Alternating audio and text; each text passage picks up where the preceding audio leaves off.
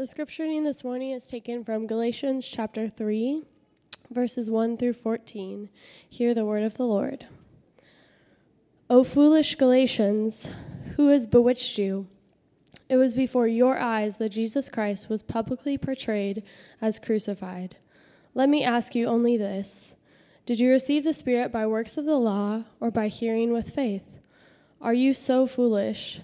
Having begun by the Spirit, are you now being perfected by the flesh? Did you suffer so many things in vain, if indeed it was in vain? Does he who supplies the Spirit to you and works miracles among you do so by works of the law or by hearing with faith? Just as Abraham believed God, and it was counted to him as righteousness. Know then that it is those of faith who are the sons of Abraham. And the scripture, foreseeing that God would justify the Gentiles by faith, preached the gospel beforehand to Abraham, saying, In you all the nations will be blessed. So then, you who are those of faith are blessed along with Abraham, the man of faith.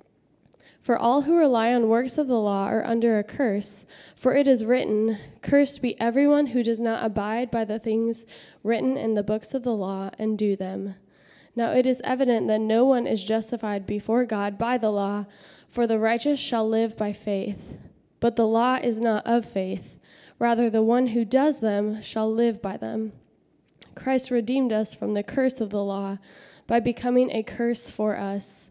For it is written, Cursed is everyone who, who is hanged on a tree, so that in Christ Jesus the blessing of Abraham might come to the Gentiles, so that we might receive the promised Spirit through faith. This is the word of the Lord. You may be seated.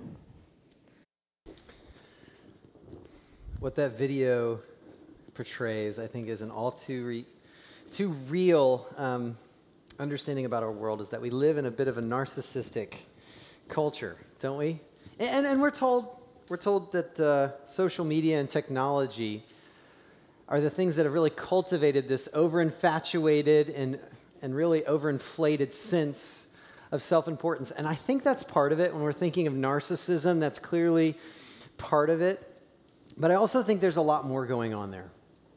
There's a lot more in that behind the Instagram profile, behind the Facebook profile, behind the Twitter feed, behind the Christmas card, this isn't just generationally located, but for broadly us as a culture, behind all of that, and as a pastor, I meet with a lot of people and I hear this over and over again.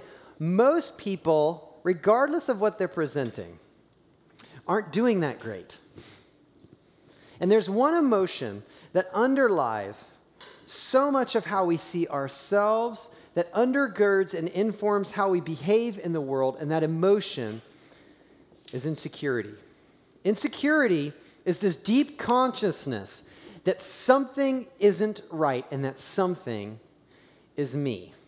And when you start to get faced with those insecure feelings, thoughts, that the insecurity within ourselves, we'll do anything to get right. We'll do anything to feel right, to be right.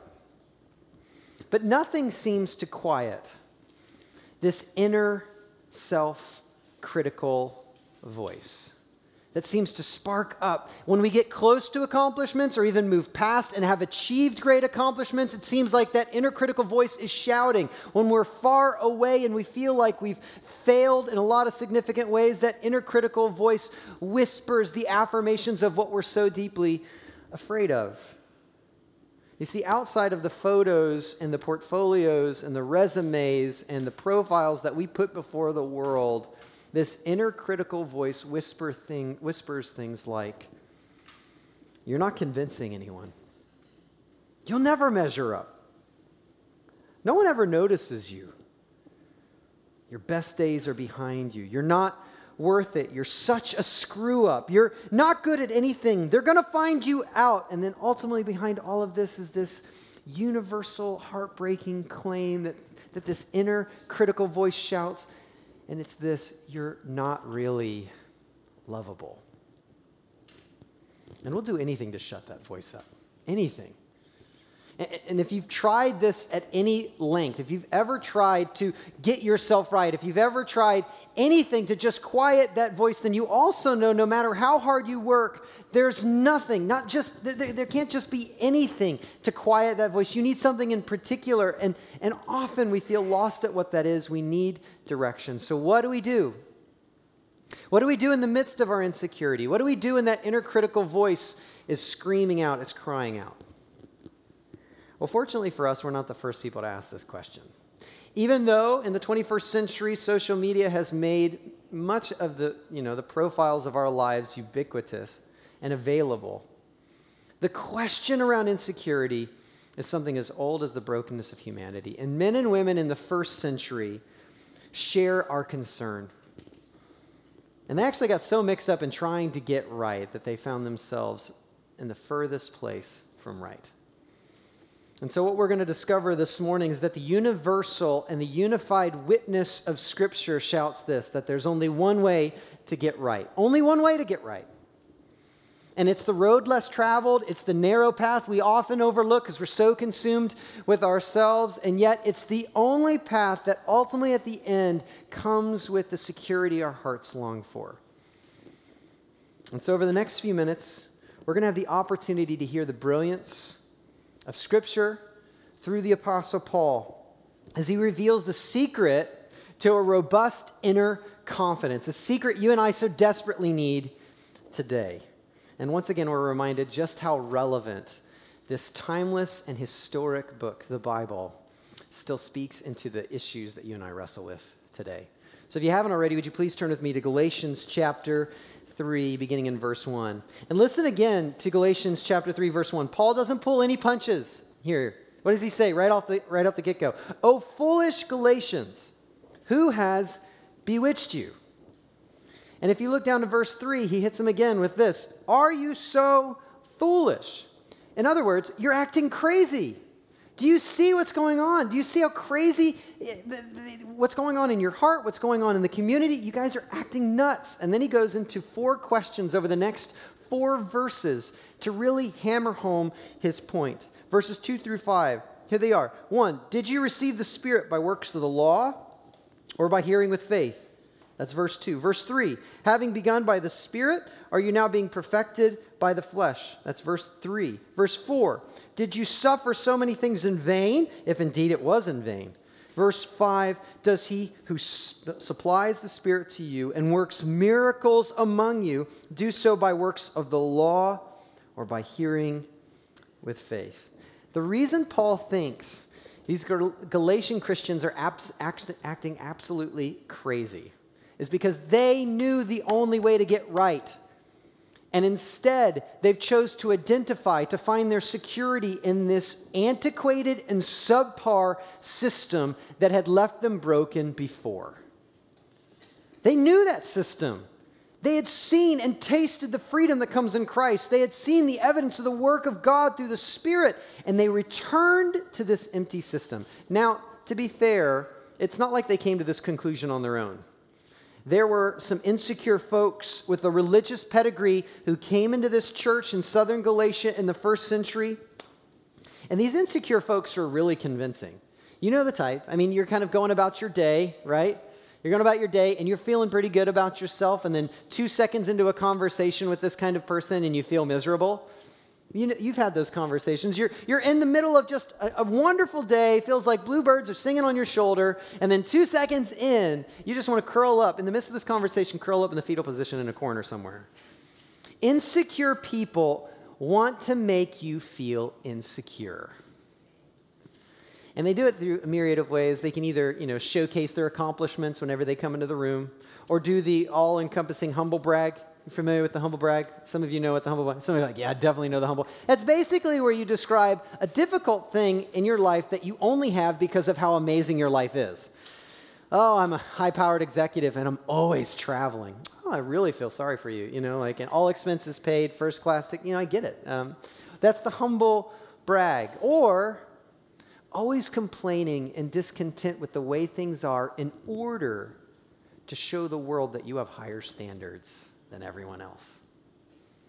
Insecurity is a form of misery in that it loves company. And insecure people always want to make you feel insecure. And how these insecure folks told the Galatian Christians that they needed or were making them insecure is that they, they told them that they needed to prove themselves, that they actually needed to prove to God that they were committed enough, that they were real Christians. And how were they, according to these insecure folks, to prove that they were real Christians? They were to adhere to all the works of the law. We see this, right? Four times in these questions. The works of the law. This is a way of talking about the commands, the regulations, and the traditions of the Hebrew scriptures, the Old Testament. And the Galatian Christians, listen, they were willing to do it. They were willing to be circumcised, to give up bacon, the whole nine yards. I mean, they were committed. They just weren't committed to Jesus. And they started to fall into these old systems of trying to justify their existence, to, to prove to themselves, to the world, and even to God that they were right enough. But Paul's timeless point, right here from the get go, is abundantly clear that trying to get yourself right is crazy talk. Because no matter, no amount of work, no matter what you try, if you can begin to compare yourself against a law, any law, God's law, it'll never be enough to quiet that inner critical voice that's whispering those words of insecurity in the recesses of your heart. And listen, just because it happened to the Galatians doesn't mean that we're immune to this. We're all vulnerable to this kind of craziness. Insecurity, it creeps in, and we start to play this losing game without even realizing it. We measure ourselves against these many rules of life, and then we go about like insecure folks trying to prove to everyone that we're really right. And it can look like so many different pictures. One, you could be the kind of person who buys the right art from the right people who are supporting the right cause. And then when you get around a certain group of people, you make sure at that strategic moment to tell them you bought the right art from the right people that were supporting the right cause so that they might see you as right. Maybe you thought if you married the right person, bought and the right house, moved to the right neighborhood, had the right amount of kids, then you would feel right, but inside you still hear that inner critical voice whispering those words of insecurity. Maybe you thought if you just cared for the right people, worked against the wrong things in the world, and shot after the right things in the world, then you would finally feel right with the world. But instead, inside that inner critical voice never seems to be silenced. And that's because the problem with me- measuring yourself against any law, whatever that law might be, is that measuring yourself against a law requires 100% adherence. And no one in this room is that consistent. And so the result is that we either lower the bar to such an extreme that life feels a bit meaningless, or we uphold a standard or even God's standard of humanity, and we find ourselves in despair, never measuring up. Trying to get yourself right is crazy talk. You can't atone for your own sins. You can't fix what you've broken. You can't fix in your life what other people have broken. You can't earn your own rightness. And what will happen if you continue down that path is that the life outside of this facade that you've presented in whatever form it is you present it, the hidden life that's actually going on inside of you will be riddled with anxiety, depression, and will ultimately lead to loneliness. Here's why because the fear that somebody actually might find out who you really are is so great because if they find out who you really are, at least what you think, if they find out who you really are behind this facade, then they'll affirm what that inner critical voice has been saying all along, and you will not only feel like a failure, but feel affirmed in your failure and utterly unlovable. So, what do we do? Is there anything we can do to get right? There is one thing, and it's it's better than any self help project that we can find in the world. It's the cure to that inner critical voice that, that, comes from all of these empty legalistic structures, even the legalistic structure that says that there should be no universal rules, which crumbles in the end.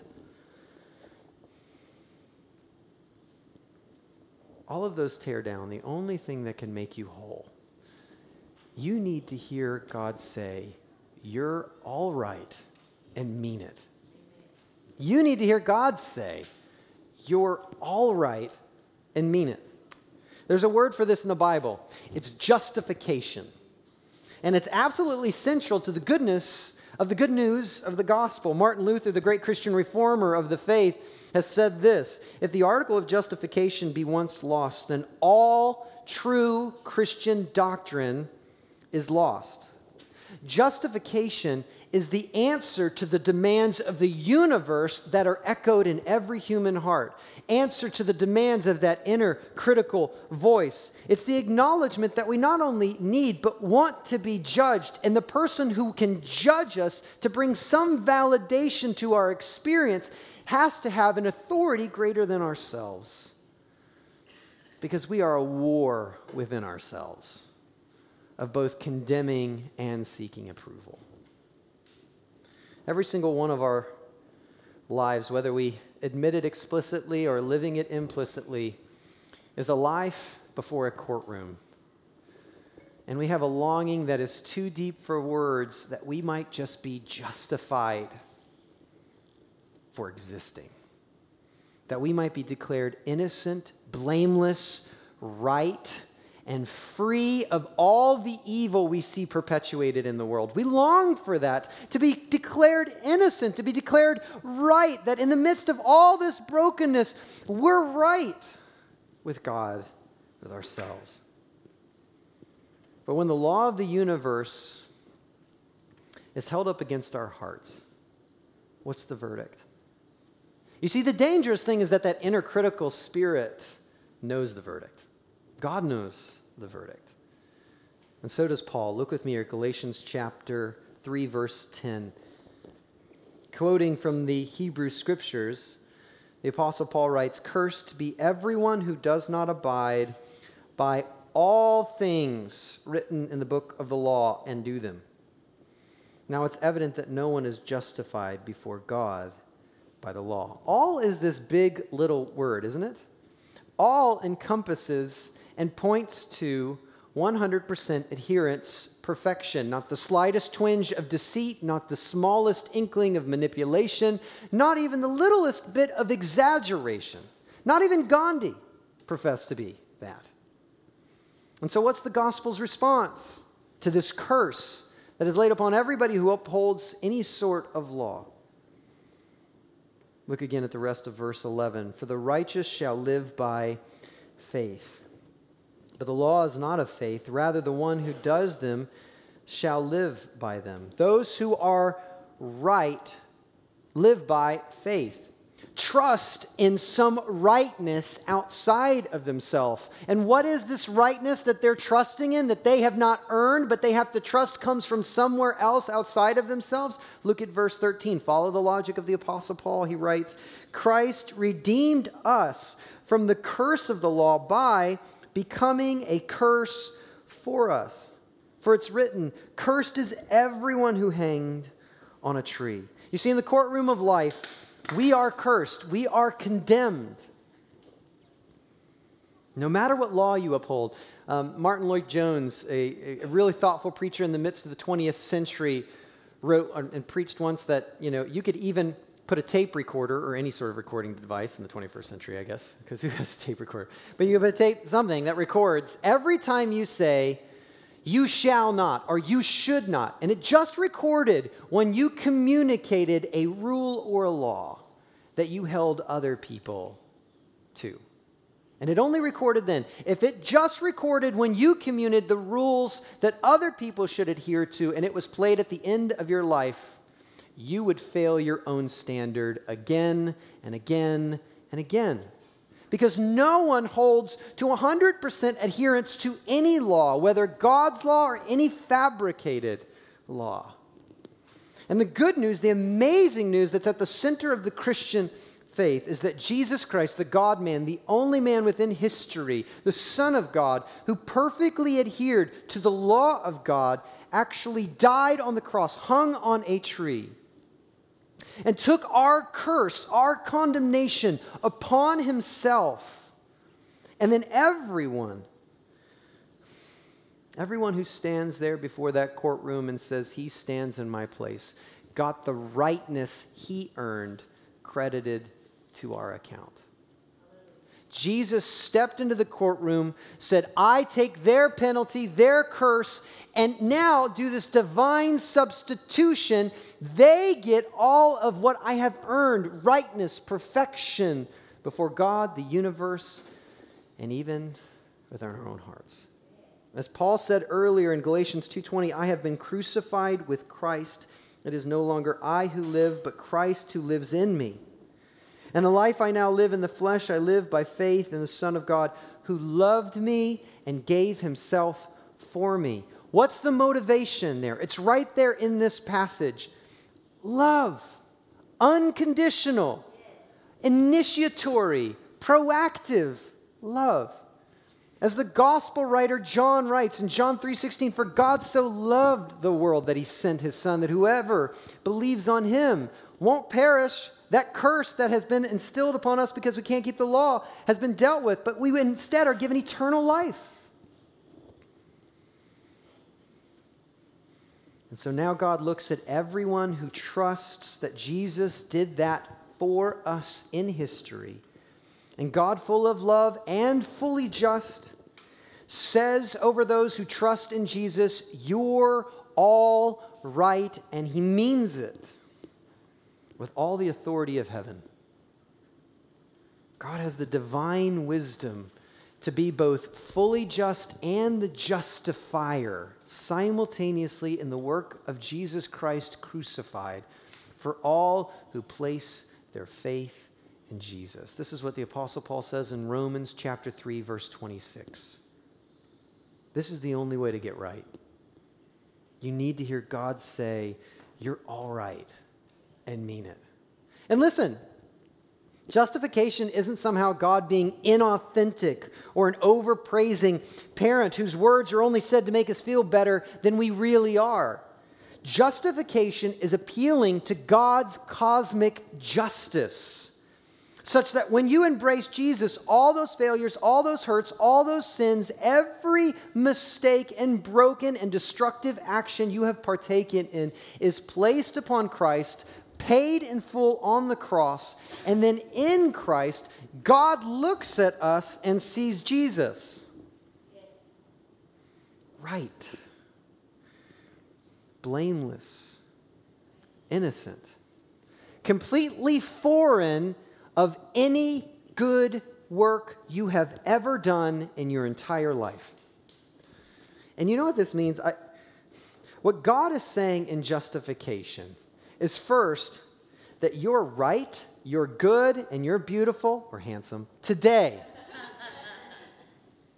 You're right, you're good, and you're beautiful today. Not even because of what you've done, not because of who you are, regardless of your ethnicity, your race, your gender, your orientation, your class, but because of what God and Christ has done for you. And your slate is not only wiped clean, but you're then given Jesus' slate. And then, secondly, you could never do anything, anything to make God love you more or less because he already loves you with an unconditional, exhaustive love, all based solely upon what Jesus has done for you. He'll never condemn you, he'll never leave you or think poorly of you. Instead, even though he can see everything that no one else can see, he has the capacity to view every single one of his children as his favorite child.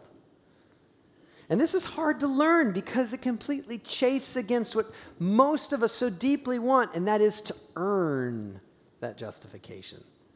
One of the most infuriating and freeing truths about the gospel is that there is nothing good you have ever done or can do that will earn God's love.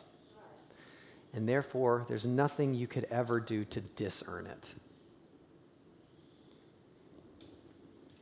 Which is why, number three, in justification, what God's saying is you no longer have anything to hide, anything to fear, or anything to prove. You can admit failures.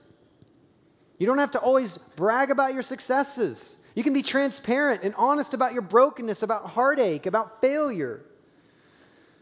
You don't have to feel guilty for having joy because you're not cursed and you're not condemned any longer. That's been taken care of. And you have a whole new identity in Jesus that has been paid for completely, sufficiently with the death of Christ.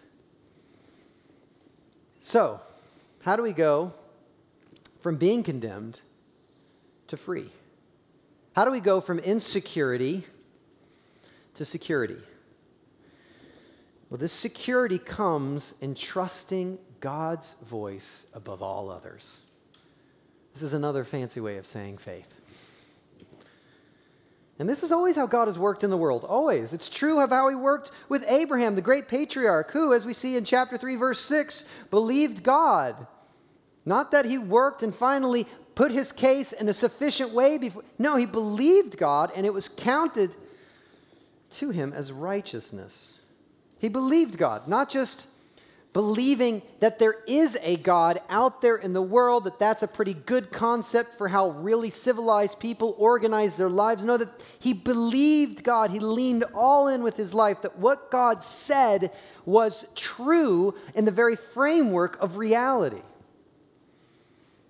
And then, in that trust, he was conferred, he was credited a rightness that did not have its source in himself. I mean, Abraham wasn't perfect, and there's a little bit more on that next week. But instead, Abraham trusted God's voice above all others. And so, what's the challenge here? The challenge in the midst of this truth claim is this we're to trust God's voice above all others. Meaning, we believe when God says his Son is Jesus Christ in whom he is well pleased. We believe God when He says, All have sinned and fall short of the glory of God and the way He's designed human beings in His perfect standard. We believe God when He speaks through the Apostle Paul in Romans chapter 8, verse 1, that there is therefore now no condemnation for those who are in Christ Jesus. Trust God's voice above all others. I was talking with somebody after first service, and they said, Yeah, Gabe, mentally, I'm there. I can mentally assert and agree to that claim, but moving it from a head acknowledgement to a heart conviction such that it shapes the way I actually live my life, that sounds a lot easier said than done, doesn't it? So, how do we cultivate this trust? How does this principle actually intersect with our lives? When you go to work tomorrow, or you begin another leg in searching for work tomorrow, when you're engaging with friends or trying to be a parent or trying to engage in relationships, how do we keep from returning to the crazy talk of trying to justify ourselves and our own existence? Here are three practical steps, okay? Two are more practical steps that get us to the anchored biblical step here in our text. First, notice when that inner critical voice is prominent. Is that inner critical voice the loudest on a Sunday afternoon when all the fears and insecurities of work start to face you afresh?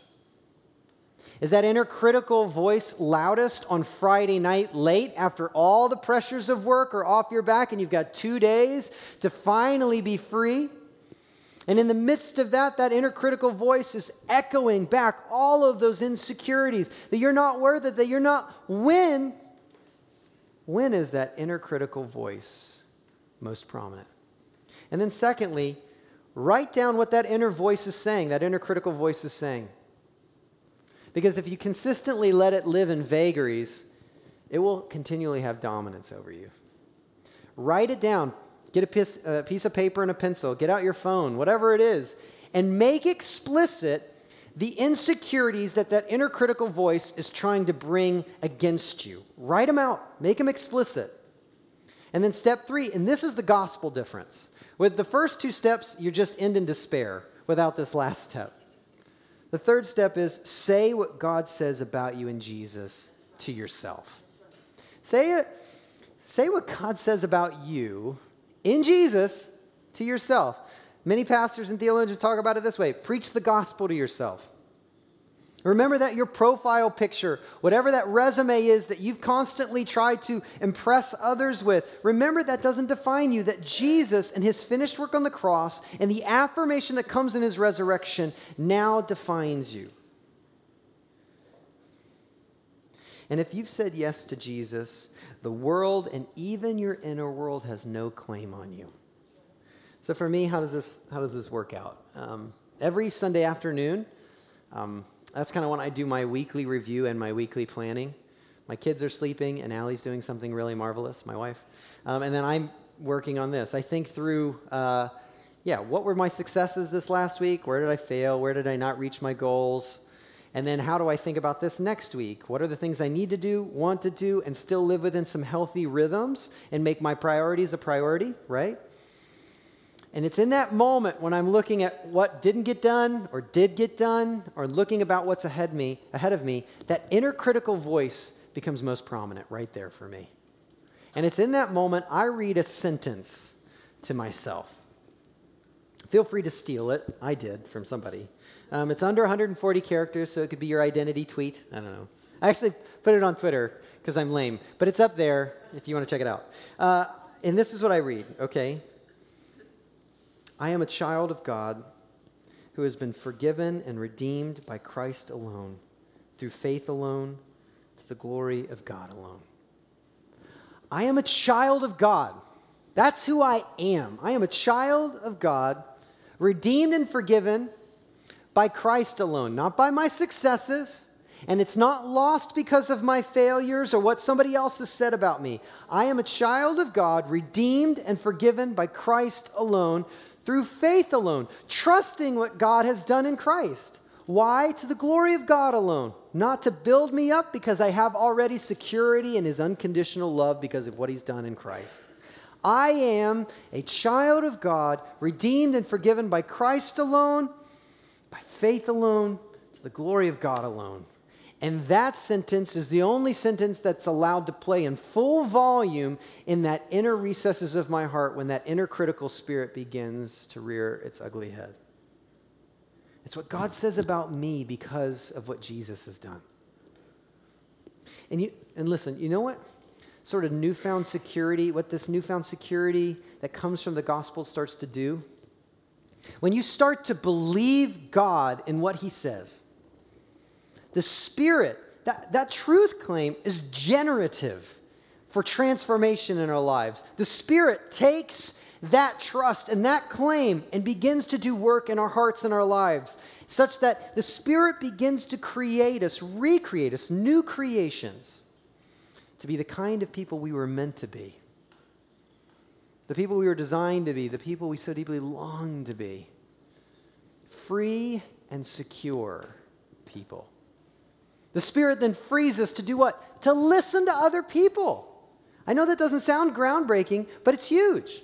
How many times have you listened to someone and all you're doing is nodding your head while in your mind you're rehearsing what you're about to say because your misery is worse? Or, at least you think, or you're going to one up them or at least be equal to them because if you can be better or equal to them, then finally you can be right in the world or they need to know how wrong the world has been to you. And so it's all becomes and caved back on you. But the Spirit should free us to actually listen to people. And secondly, the Spirit frees us to actually share our successes because we understand more about the world, that every good and perfect gift actually comes from God, and how He gives those gifts and brings about good things is through other people in community. In those moments, it frees you to actually encourage other people in good things and to celebrate their successes. Instead of leaning into bitterness or anger because you didn't have the same opportunities or outcomes, but you're free to actually celebrate what others have done because you're secure in Christ. The Spirit frees you to do something that it sounds almost unthinkable anymore, and that's to be quiet such that when really great things happen and God has done them through you, you don't have to go around showcasing them to everybody. Because God knows. And your security, your identity is in what Christ has done, not in consistently and incessantly trying to prove yourself to other people. You see, this kind of security comes by no other way than hearing God say, You're all right, and mean it. Why? Why do we need to hear God say this? Because only God's voice will do your heart justice and really do justice to the world simultaneously. And praise God, because of Jesus, He can and will say you're all right if you trust Him. The question is are you listening? Do you believe Him? Do you trust what He's saying to you? How about this week we start saying to ourselves what God says about us and see what the Spirit begins to do in us? Let's pray.